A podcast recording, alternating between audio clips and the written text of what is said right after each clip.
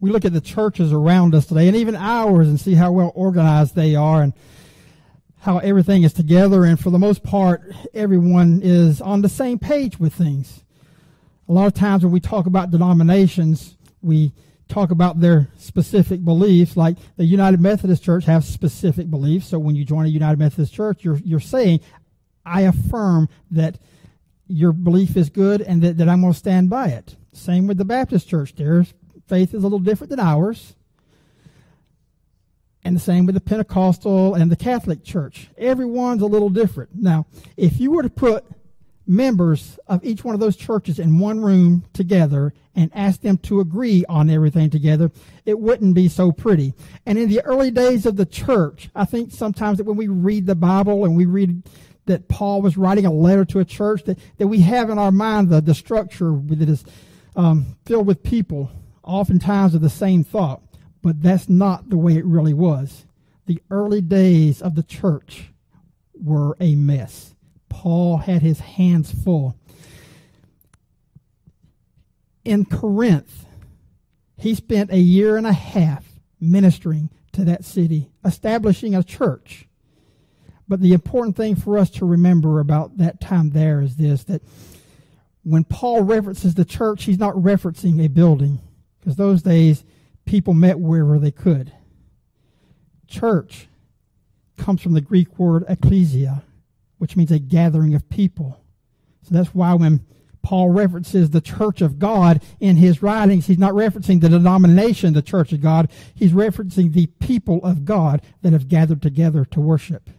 But it had to be hard, it had to be difficult, but it was not impossible. And I think sometimes in our lives that, that we look into tomorrow or we look at the tasks that are at hand and we think about how impossible it is to perform those tasks or to achieve those goals. But I'm here today to tell you that it is not impossible. But there is a path that we as a people would follow in order to accomplish our goals. Today's passage of scripture comes from 1 Corinthians chapter 1 verses 18 through 20. The word of God says, "For the message about the cross is foolishness to those who are perishing, but to those who are being saved, it is the power of God, for it is written, I will destroy the wisdom of the wise, and the discernment of the discerning I will thwart. Where where is the one who is wise? Where is the scholar? Where is the debater of this age? Has not God made foolish the wisdom of this world? This is the word of God for the people of God. Thanks be to God. Father God, we come before you today and thank you again for this opportunity that you have given us to gather in your house. And Father, we ask that, that you send your spirit in here today to be with us, to guide us, to direct us. And Father, I ask that on this day that you empty me of any words or desires that I would like to speak, but fill me with your spirit that every word I speak would be pleasing to you. In Christ's name we pray. Amen. Now, what does this passage have to do with any of the stuff I just talked about concerning the building of the church? Well, I think this statement that Paul made, I will destroy the wisdom of the wise and the discernment of the discerning I will thwart, because he was already having the discussion with the people in Corinth about those things that we were talking about. The city of Corinth was established uh, being a place of worship, but not for our God, not for who we refer to as the living God, but for a lot of the Roman mythical gods that, that you've heard about in your times. Zeus, Aphrodite, those were their places of worship. And they, they were mounted, or their, their statues were mounted, their temples were built in the city of Corinth. Corinth was also a very popular place and it wasn't a place of poverty, it was a place of wealth, but it was also a place of debauchery. Many who have tried to compare the city of Corinth with cities that we would be familiar with, like Las Vegas, say that they pale in comparison to the things that were happening there. So it's odd, or it seems odd, or at least a difficult task to me, for God to go into this city with one man and say to a people who have no knowledge of who he is, let's start a church. But that's what Paul did. And I'm going to tell you today that it is a difficult task to tell anyone to go do something that they've never done before. It's hard because they have no knowledge of what is to be expected. They have no experience with the things that they're going to encounter. With Paul, he had the people that he had to address in this letter who were creating factions inside the church that he had created because they didn't have a full and total understanding of who God was and how God's word was to be applied in their life. But those were the infant ages of the church as we know it. And they made it through all the years and formed the church as we know it today. Paul says, I'll destroy the wisdom of the wise. And I, and I think sometimes, you know, what is he referring to, the wisdom of the wise? And I think what he's saying is that when we encounter people in our world that are secular, they already have a wisdom and knowledge of their own that, that they live by and they go by. And they want us as the church to go by that same teaching or those same standards. And that's fine so long as it aligns with the Word of God and the character that He would have us show as a people. But when it interferes with our walk as Christians, then we are called to do something different. And this is where God says, I will destroy the wisdom of the wise. You see, it is nothing for somebody in the secular world to show up for work or school or any other event or even a personal relationship and lie straight to your face. It's nothing. But to destroy the wisdom that that person has, what God says is this we have to apply my standard to life circumstances. Thou shalt not lie. Period. It's in the discussion. We do not do it. Well, what if what I have to say is going to be hurtful to someone? Well, then I would question whether or not you really need to say it sometimes we think we need to say something, but really and truly, it's not going to make an impact on anyone for the positive if we do. Just because we feel like saying something doesn't mean we need to. Matter of fact, if you do say the thing that you're thinking about, it may very well just upset something and wind up destroying something that God was building. But there are times when we do have to speak words of truth to people so that they understand that we are people of integrity and we are to live by a certain standard.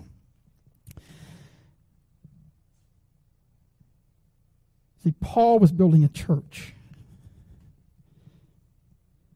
but we are building lives individually for ourselves or, or for a community. And they're always going to tell us who we have to be or what we have to do. But I think it's a, a time that has come that we as a people, that we as a church stand up and start telling them who we need to be and what it is that they need to do, that we need to set the standard. Not just in our personal lives, but in our verbal lives. That when we are confronted in the workplace or the schoolhouse or, or any other place that we go to, and they ask us to compromise our faith for the sake of their project, that we stand and say, no, we can't do that. I've had to do that. It's not comfortable and it's costly. But it boils down to this when I lay my head down at night, am I going to go to bed resting knowing that I've done what I was called to do? Or am I going to bed at night knowing that I was just spending my life doing what somebody else had me do. But when we apply God's words to our circumstances, when we become more than hearers of the word, but, but doers of the word, amazing things happen in our lives. Now, it may start a ripple that, that people aren't accustomed to, and it may stir up some controversy, but you know what? When you drop a pebble into the water and it creates that ripple, and that ripple begins to spread all the way out, that is the impact that we have on people. But the thing that we don't really talk about is eventually that ripple goes away. Eventually the turbulence stops and eventually peace comes because that, of that drop of rock into the water. Or peace comes because we as a people made a stand as to who we're going to be. It is destroying the wisdom of the wise one piece at a time. It's establishing God's kingdom here on earth as he attended And it's up to us to move forward in doing things of that nature. You know, last week we talked a little bit about Jesus and how he called Peter and Andrew to be disciples. They were just mere fishermen out by the lake city or out by the Galilean Sea, and they were working on their nets and casting nets, doing what they normally do. And Jesus comes walking by and says, This, come to me, and I will make you fishers of men. And I can't fathom that really happening to me. Because I take into consideration this that I've already at that point established a life system, a daily plan that, that I carry out and fulfill. I've already established a career path. And then someone comes along and says, Follow me, I will make you fishers of men. But that's what they did. Nothing one of the things that, that I find so remarkable about that passage right there is this. One, that they got up and followed, but it was Jesus' statement that came after the follow me. I will make you fishers of men. In other words, he had no expectation of them leaving their nets, coming into ministry, and knowing everything that they needed to know.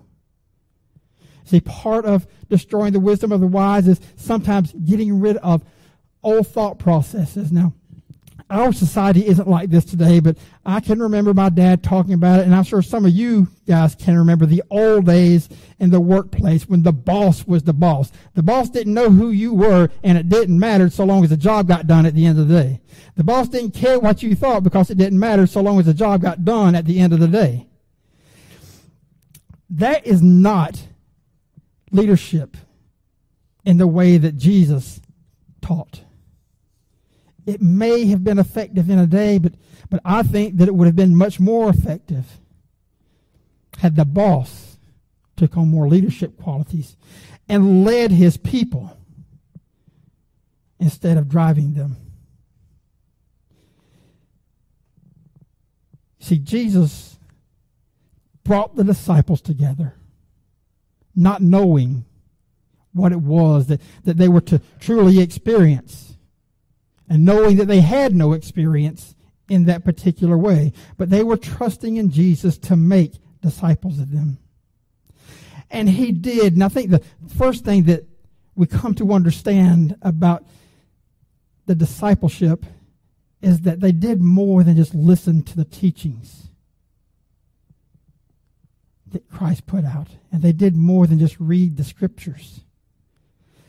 They became more than hearers, but they became doers of the word. But like infants, they, they had to first take milk and graduate to, to food, to adult food. One of the first things they did was the feeding of the multitude. Jesus knew what was going on, and I think that the miracle goes a little bit beyond the fact that, that a couple of loaves of bread and a couple of fish were turned into a meal that fed a multitude of people. I think that part of the miracle that we miss there is seeing the teaching process of Jesus making disciples of men. You see, he told them to take the baskets and feed the people. He put them out in the streets amongst the people, not set up above them, not behind them, and not in front of them, but in the very midst of humanity, serving them their needs. And I think that's the, the first step in growing relationships in our lives. It is so easy today, and I am just as guilty as anyone else, especially as a parent, as doing this. Don't worry, I'll do it myself. Do we not do that? Because it is so easy sometimes to, to look at the task and look at the people that you have around and say, you know what, they're not engaged and they don't know how to do that particular task. Or I can do it faster or I can do it better. And without engaging the people, I just go do it. But here's what happens when we do that. We're not giving that opportunity to that person to learn and experience God in a new and mighty way we are taking that opportunity from them.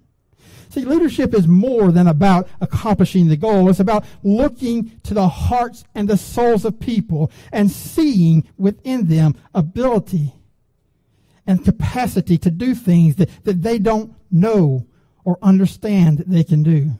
And then it's reaching into that person and drawing those gifts and those talents out so that they become more effective in what it is that they are performing, so that they become more effective in their community, and so that they come to a, a greater understanding of who God is and how He works in our lives. And see, Jesus was doing that when, when the disciples were feeding the multitude the bread. He was giving them that first taste of what it means to, to help somebody, to serve, to physically go out and be part of the community. And it wasn't long after that that, that as they gained more experience and more understanding, that Jesus took the next step in their discipleship. And again, it's more than learning scriptures, but it's learning how to carry out the task that we were assigned to that particular day or that time in our life.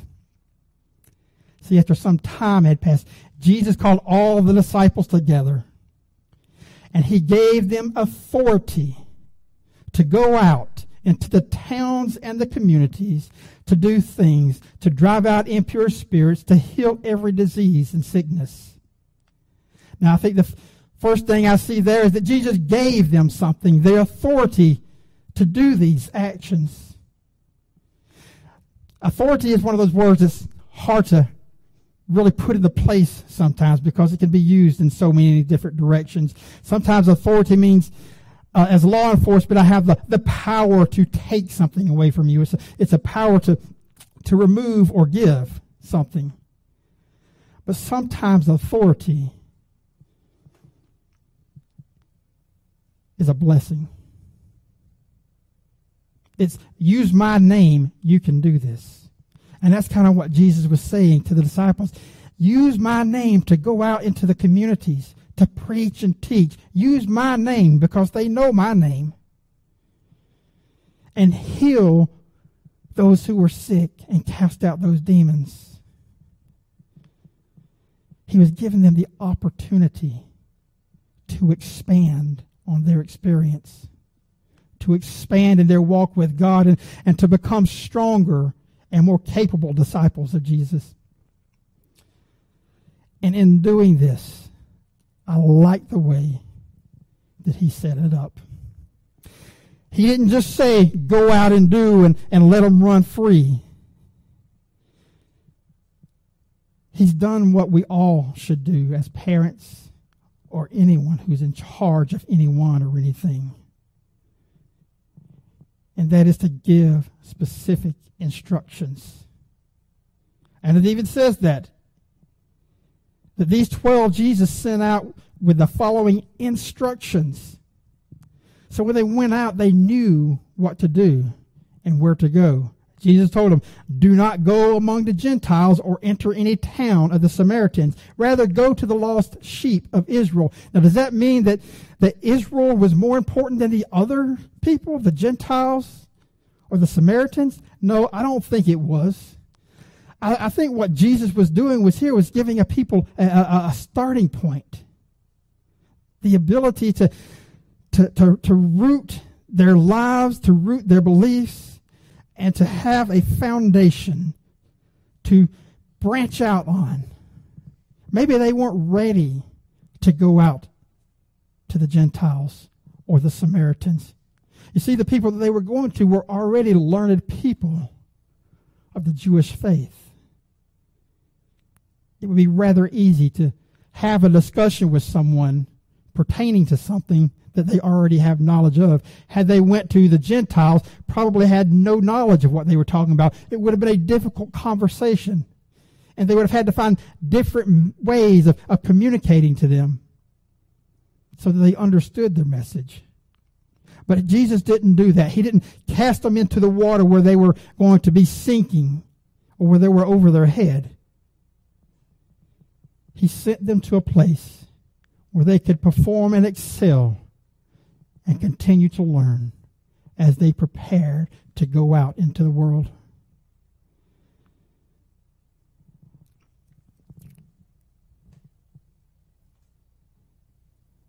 I was singing a song earlier today. I've been singing it ever since I got here. And I kept looking at Linda and Willie and say, We're not singing that song, but we might wind up singing it before church is over. But, but it's on Christ the solid rock I stand. All other ground is sinking sand.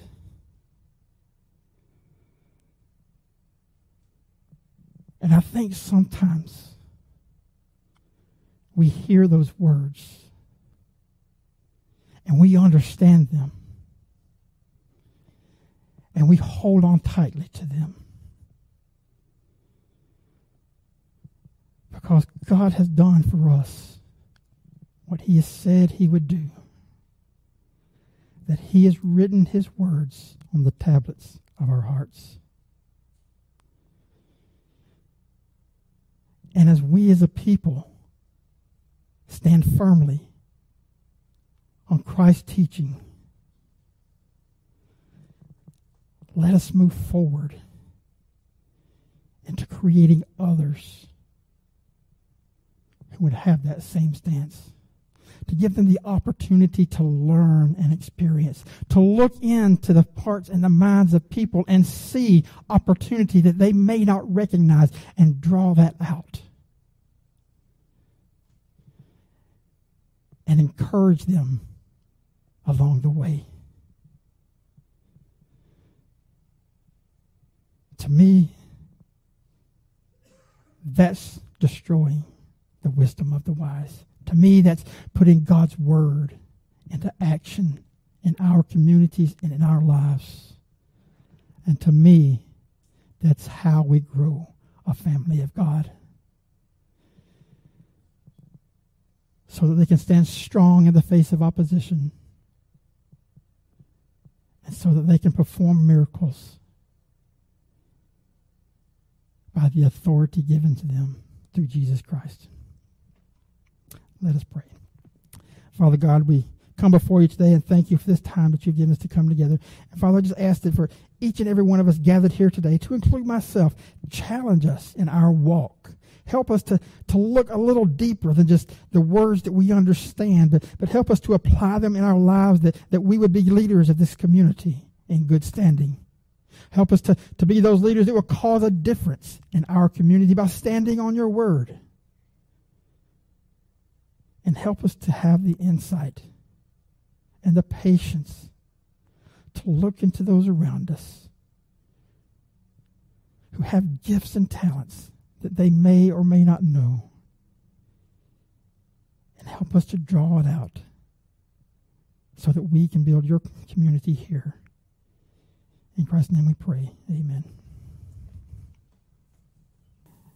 Before we close, just a reminder that the nominations board is meeting and or the nominations committee, and we will meet uh, down in the social hall just as soon as the service is over. So may God our Father in Christ Jesus our Lord give you grace, mercy, and peace.